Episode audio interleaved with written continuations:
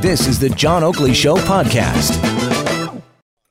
Well, here we go, the Friday edition of the Oakley Show. At this time, sees our friend Conrad Black join us, noted author, commentator, and historian. Conrad, good afternoon.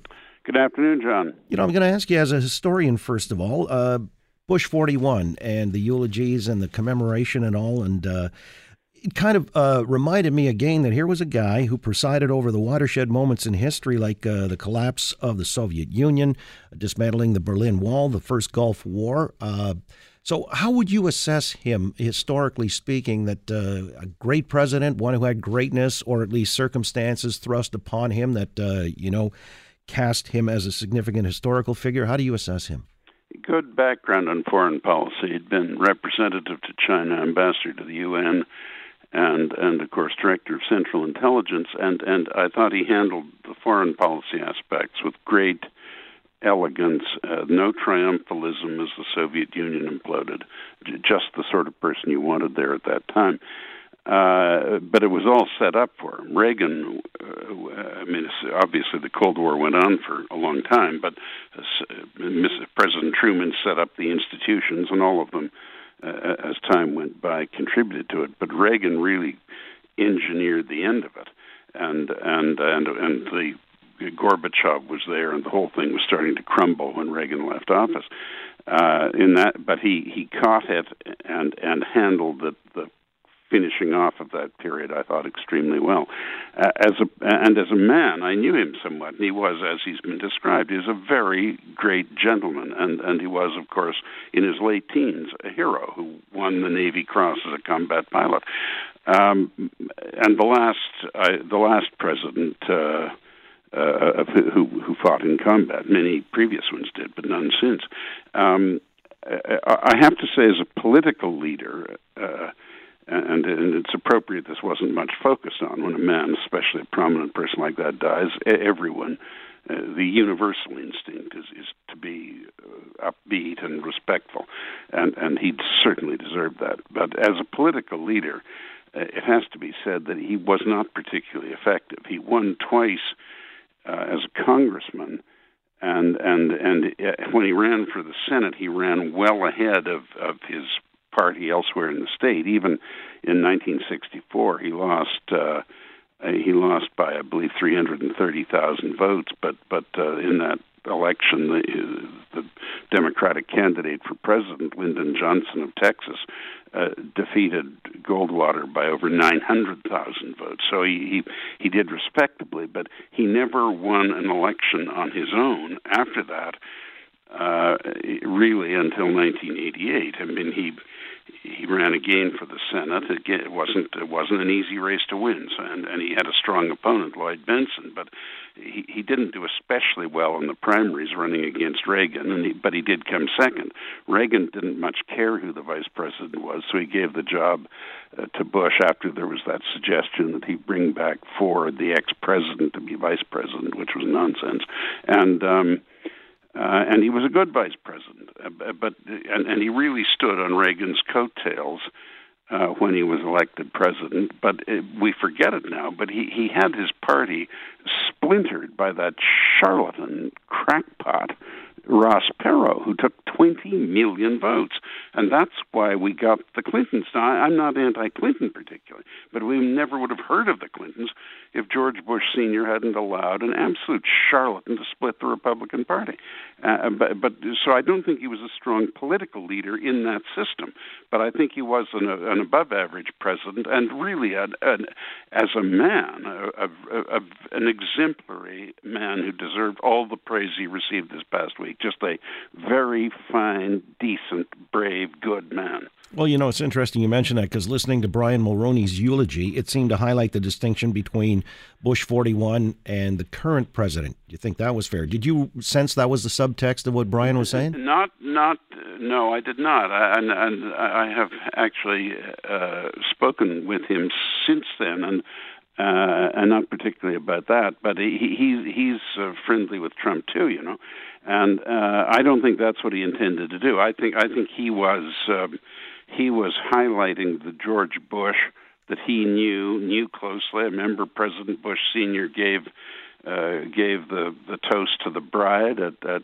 now the Attorney General of Ontario, Caroline Mulroney's wedding. Uh, uh, we attended that wedding, and I remember it well. I, I mean, he he was a close friend after they'd both re- retired from the high offices that they held, uh, and and he was he was speaking in in respect of his friend uh, and not in contrast to anyone else.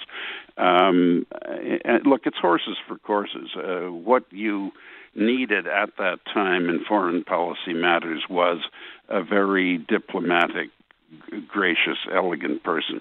The country has been mismanaged since then so badly that what you need is someone who really, uh, who really shakes things down and shakes things up, and and that's what this president's doing. It's a, I mean, you know, when they needed Washington, they got Washington and not Teddy Roosevelt. When they needed Franklin D. Roosevelt, they got him and not Dwight Eisenhower. I mean, you you you in that system, when you need somebody, you normally get what you need.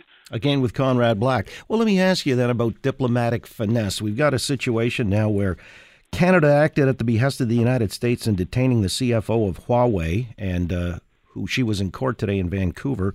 In the bail hearing, it turns out the determination was that uh, she was trying to circumvent sanctions against Iran that all of the West seemed to be in compliance of, or uh, all the countries, you know, that uh, have this compact. Uh, you're you're referring to the other signatories. Yes. Yeah. yeah. I, I, I, Canada's not involved in that, but you're talking about the UK, France, Germany, Russia, and China. Well, yeah, and the Five Eyes, so to speak. I mean, yeah. we we did it at the behest of the United States, and yet uh, there seem to be overtures towards China. We want to stay on side lest we get walloped by the dragon. We poke the dragon here. What are your thoughts? Well, you don't you don't pull the eagle's feathers, and you don't poke the dragon in the eye. I mean, both dragons and eagles can be very nasty. But uh, look, I, I, I mean, I, I haven't seen the news today, but there wasn't a determination to to hand her over to the Americans, was there? Today? Well, it wasn't today, but uh, it looks like that might be imminent. What yeah, do you think well, we ought to do? I, I, we have to honor our treaties. I mean, if if uh, if the Americans have placed her in a position where she's extraditable. I, I I don't think we can fail to extradite her just because the Chinese tell us to. I mean, we're we're not going to break treaties with the Americans because the Chinese tell us to. If the Chinese have a problem with that, their problem's not with us; it's with the Americans. Now, with that said, I am opposed to the extradition treaty with the United States. I know what the American justice system is like. I, I don't know anything about whether this lady is guilty of anything. Uh, I don't know a thing about it. But I, I, frank, I mean, in terms of the industrial and and uh, corporate ethics of the Chinese, I wouldn't be surprised. But that's that's no indictment of her personally.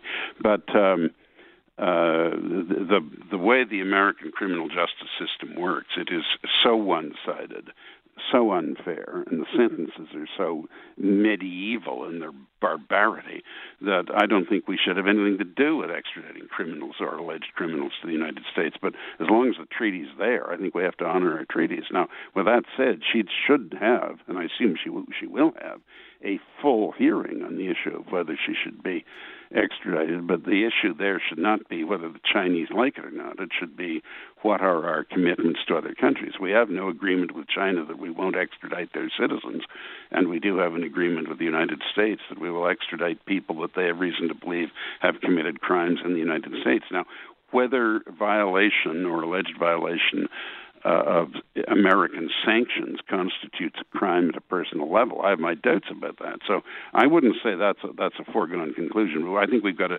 judge it on the legal facts, not what the Chinese or the American governments think of it. Let me ask you a final question on protocol. Then uh, has to do with your own personal legacy, and I know you wrote about it for uh, tomorrow's National Post. Uh, this incident with Jean Chrétien, where he denied you Canadian citizenship, I guess, because of your uh, peerage that you uh, achieved in the United in the United Kingdom, uh, and he cited something the Nickle Resolution you write from 1919 that uh, said that uh, Canadian law obliged the, uh, them, uh, in this case, to oppose any appointment as a baron and member of the upper house uh, because we don't confer these titles you know, willy nilly, and they, you, you in turn say this resolution was non-binding. I'm going to pivot here for a second. Well, it wasn't only that; it didn't apply to British residents. Right, which uh, is what you are. But here's the thing. I No, I was then. I'm a yeah. Canadian resident now. Okay, uh, but the non-binding element is really interesting to me because uh, next week we're supposed to sign on to uh, this United Nations-sponsored initiative called the Compact on Migration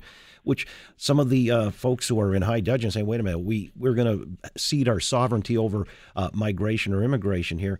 And the critics are saying in response, well, it doesn't matter. It's non binding. It's just, you know, kind of a, like a directive or a suggestion if you want to follow it. But non binding things have their consequence, don't they? Uh, they often do, and they are meant by the people who promote them to be binding, but to be facilitated in the acceptance of them by by creating the transitory myth that they're non-binding.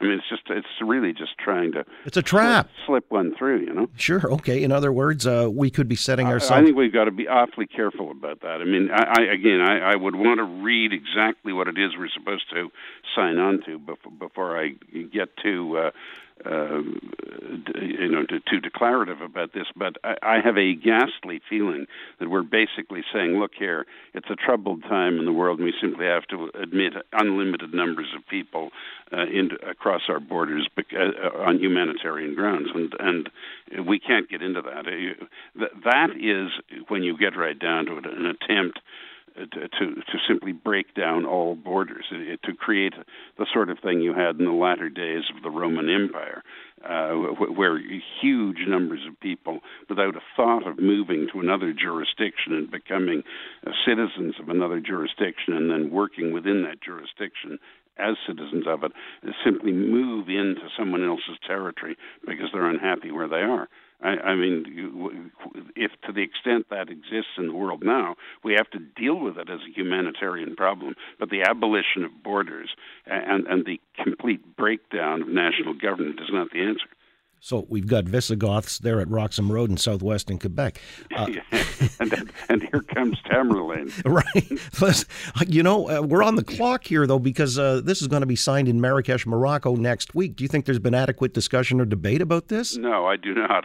but I, I, I, on the other hand, there is, I suspect that it is something whose non-binding status is going to be raised. Uh, uh, you know, you referred to the Nickle resolution. That was 99 years ago. I don't think we'll have to wait 99 years for the idea that what's being signed in Marrakesh is non-binding to be raised.